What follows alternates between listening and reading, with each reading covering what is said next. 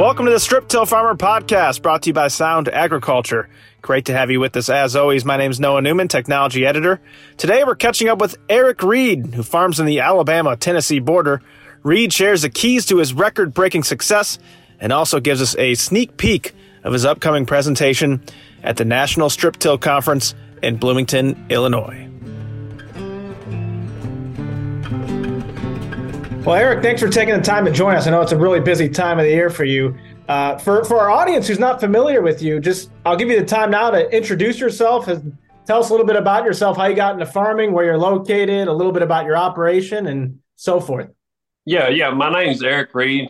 Uh, I farm down on the state line uh, in Tennessee, but we also farm Alabama. We're directly on the state line. So uh, when people ask me where I'm from, I, I I automatically register them to uh, Jack Daniels Distillery. Uh, I'm, I'm about 20 minutes from Jack Daniels. So everybody knows Jack. So, oh, yeah. Uh, that's the easiest way I know how to put it. But on that northern Alabama, southern Tennessee, I farm both states, like I said, three counties. We're, we're pretty scattered out. My wife uh, owns a cotton gin with her brother. So cotton is our number one crop starting back about uh, seven years ago, I started growing corn uh, for rotation purposes, and uh, we started dabbling in a little bit of beans also. Like I said, I was I was primarily 100% on cotton. You can't run corn through a cotton gin, so that's where we were. And I started losing some land due to not rotating. You know, there's other grain farmers in the area that was rotating. These landlords were seeing that all of a sudden cotton got a bad name, you're washing the ground away, da da da. It was a sales pitch, is all it was. So I started growing corn about seven years ago, and uh, the first couple years was just mediocre. I mean, 180 bushel, couldn't get over that hump, and uh, I figured out real quick that growing corn is not as easy as they say it is. Number one. Number two, I figured out I had to go to work. And by that, I mean, I had to figure out how to make more and less. And there was no playbook for this. And by the way, let me back up just a little bit. I, am a first generation farmer. I did not grow up in the farming. Uh, I worked for a guy straight out of high school for about 15 years, and he bankrupt. When he bankrupt, I kind of stepped in and uh, started from there. He was a uh, he was a cotton farmer primarily, also. So I had very little experience with grain the first, like I said, the first two years were mediocre, and uh, I decided I'm, I'm going to have to do some leg work here to get these yields up. This is not going to work. I mean, we can't have this mentality of I'm growing it just because so I can put organic matter back into the soil. I had to break that mentality. So I got to doing a lot of research and whatnot, and you know, just micromanage myself. There was no playbook for this. I had very little help in the following year, we went 328 bushels in Tennessee, 316 bushels in Alabama. Wow. And went 90 bushel soybeans uh, in Tennessee. That was the first year they had the contest there. So we set the Alabama dry land record at 316, which has not been touched to date. Uh, we went 329 bushel in Tennessee, won the state there. This is dryland corn now, no irrigation. First year they had the soybean contest, we won it too. When I did that, that was a pretty, pretty astonishing feat that we done. And I was like, you know, you hear the term all the time. Once you get on top of the ladder, there's nowhere to go but straight to the bottom. And I told my wife, I said, well, we're up here on the top. We got to stay on the top now. We just started micromanaging everything, carrying the corn over to the cotton, the cotton over to the beans. We started managing all three crops with high management practices. We got totally away from dry fertilizer. We went to nothing but chicken litter, nothing but what the planter carried on it also. And uh, we've been at the top ever since. You know, we, we had a bad year last year and we're still at the top. It goes back to having a plan, sticking with your plan, even though the weather is kicking you in your tail. Stay with your plan. Don't deviate. Listen to what the crop is telling you to do and do it. Be a student of the crop. That crop's telling you what to do. If you're smart enough to read that crop and understand, you know, what it's telling you at what times and, and just do it. It doesn't matter what Mother Nature's doing. Just just do it. it it's going to reward you. We focus you know, big on stress mitigators, trying to keep the stress off that plant because you never want that plant, regardless of what crop it is, you never want that plant to have a bad day because when it has a bad day, it has a real bad day. So we just we just try to never ever let it have a bad day. We we never give up on the crop. We work it all the way through. You know, some people you know, they lay their corn by and they're going to the beach. You see them, they put pictures on. Facebook. Hey, we're at the beach drinking cold beer, da da da. And here I am still running through this corn or still running through the beans or whatever. You know, we'll make six or seven trips through the corn before it gets the tassel, and then we go to the helicopter. So I mean, we're we're constantly working in the crop, and that's the only way you get into this next level club. And people ask me all the time, you know they're hunting for this silver bullet. There is no silver bullet. It is a executed plan. When you break, and I've learned this through NCGA and several years of this, when you break the 275 bushel mark, every bushel after that is a knockdown, drag out cat fight to get one more bushel. Interesting. And I never thought of it that way. It's something about that threshold. And that's the threshold. I'm telling you. The 275 mark when you hit that mark to grab one more bushel is just astronomical. I mean, just a witch hunt, basically. You know, we've stayed in, in the 300 club for, Lord, ever since we've been in it now.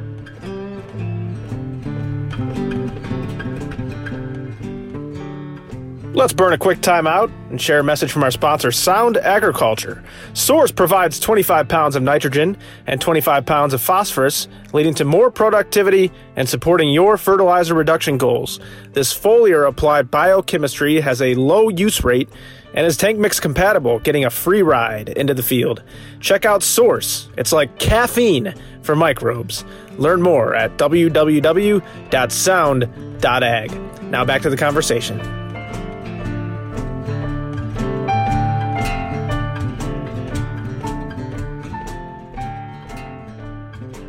And as you were telling me, where you farm, you you have a lot of challenging conditions. You know, I mean, the, the soils you said is red, like a dirt track, and you're going to be sharing a lot of that at, at, the National Strip Tillage Conference in your session. Just how to make strip till and high yielding success in in uh, less than ideal conditions. So, what can we expect from your presentation? Yeah, yeah. I mean, I had several things written down here. You know, I was going to go over a list. You know, the impacts of uh, long-term no-till. Uh, that was one of them I had on my mind. Nutrient stratification was one. Soil health, soil structure, soil biology. You know, not like I said, don't be adding foreign biology to your soil. That's the number one no-no rule. Uh, it will cause you more damage than it will do good. You will kill off your biology. Uh, we've actually seen it here twice. It happened. You know, uh, toxicity of dry fertilizer. I'm against it. Salt levels are extremely high. I don't like it. I think it does more damage than it does good. You know, in some places can't get chicken litter. Uh, I understand that, but you need to source out some ahead of time. There's there's places you can get it. I promise you. You need to remember this thing from May one to May two. If this guy got it, this guy can get it. It can always be done. You got to say, you've got to break that mentality of, oh, I can't, I just can't do it, you know. Yeah, you can. Get up off your rump and go do it. You know, get it done some way, somehow. Figure it out. I mean, that's, I've had to do that all my life. Figure it out. Yeah, I mean, you are a first first generation farmer. You didn't have a playbook. You're creating your own playbook, so you're going to be sharing that with people. Yeah, and you know, I didn't. I had a hard life, just to be honest with you.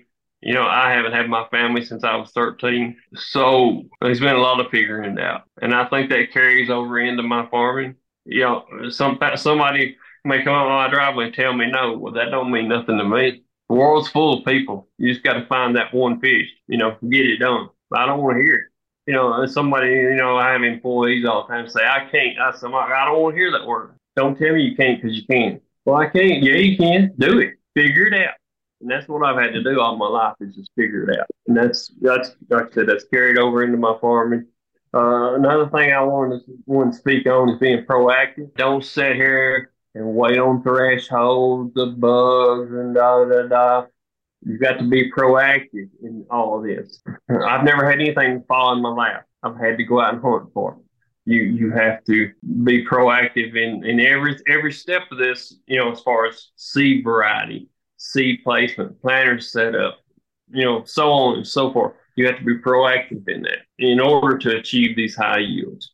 I got inline rippers. I got a I got a new 2660 vertical tillage tool from Deere. and I used to run around here with like mulch finishers, whatever, and we would all go scuff the ruts in or whatever. But this 2660 vertical tillage tool, I think, is uh, by far one of the best tools Deere has ever put out. It works really good in no-till as far as incorporating residue and whatnots. We use it for warming the soil up in the spring it's what we use it for. I like to what I do what I call tickle tillage. We'll just tickle the ground a little bit, and what that does is it lets that r- sun radiate that heat off of that ground, and you will actually get the ground temperature to, to raise up about five or six degrees from where it should be. That's what we found here on our farm. Plant health, stress mitigators. There is several different kinds of stress mitigators out there. Kelpine is going to be in almost all of them kelp, which is seaweed basically. It's all about how that seaweed is processed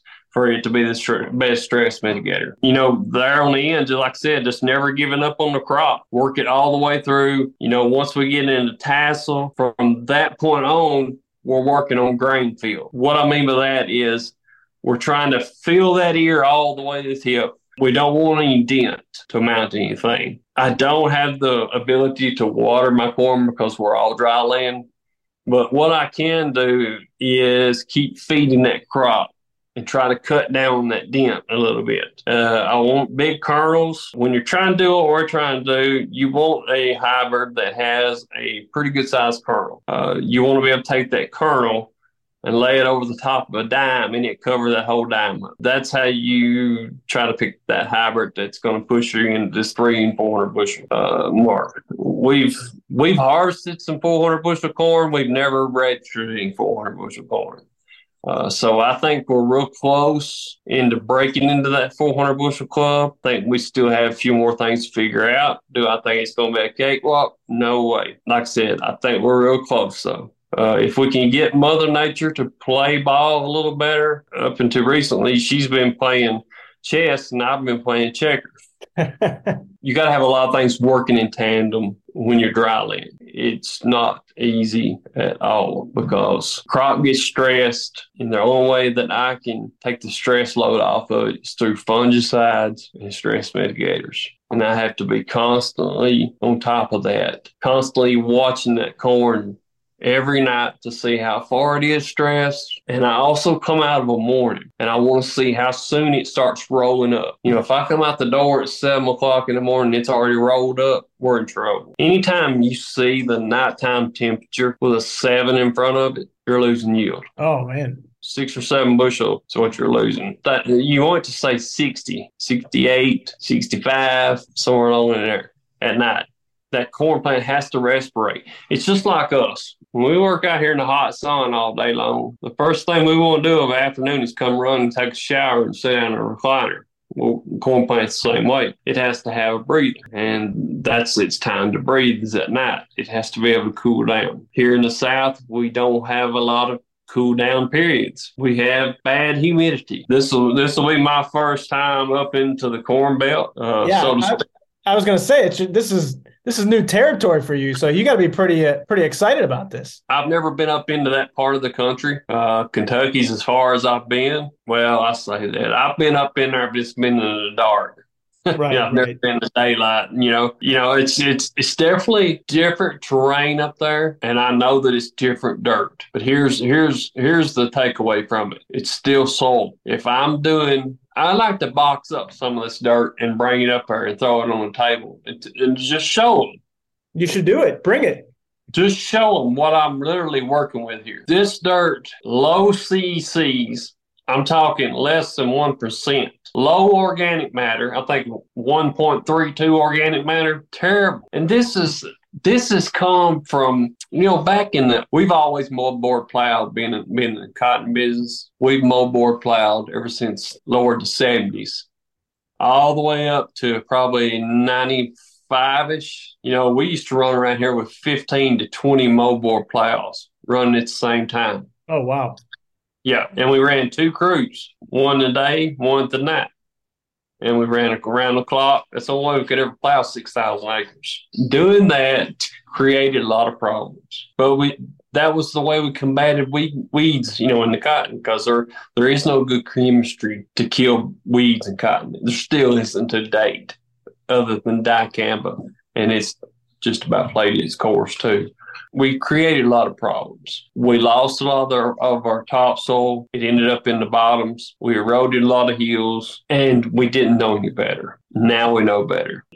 I want them to be able to learn something from this, uh, not not get stuck in a rut. Yeah. Because a rut's nothing but a grave with the ends kicked out. Farmers are creatures of habit. We do it this way because it's easy, or this is the way my granddaddy done it, my daddy done it, this is the way I'm going to do it. You cannot have that mentality with four dollars and seventy five cent corn and eight dollar beans, or you'll be broke. And if you want to hear more from Eric, you can check him out in person at the National Strip Tillage Conference coming up August 2nd through 4th in Bloomington, Illinois. Head to striptillfarmer.com for more information and to register. Until next time, for all things strip till, head to striptillfarmer.com. I'm Noah Newman. Thanks for tuning in. Have a great day.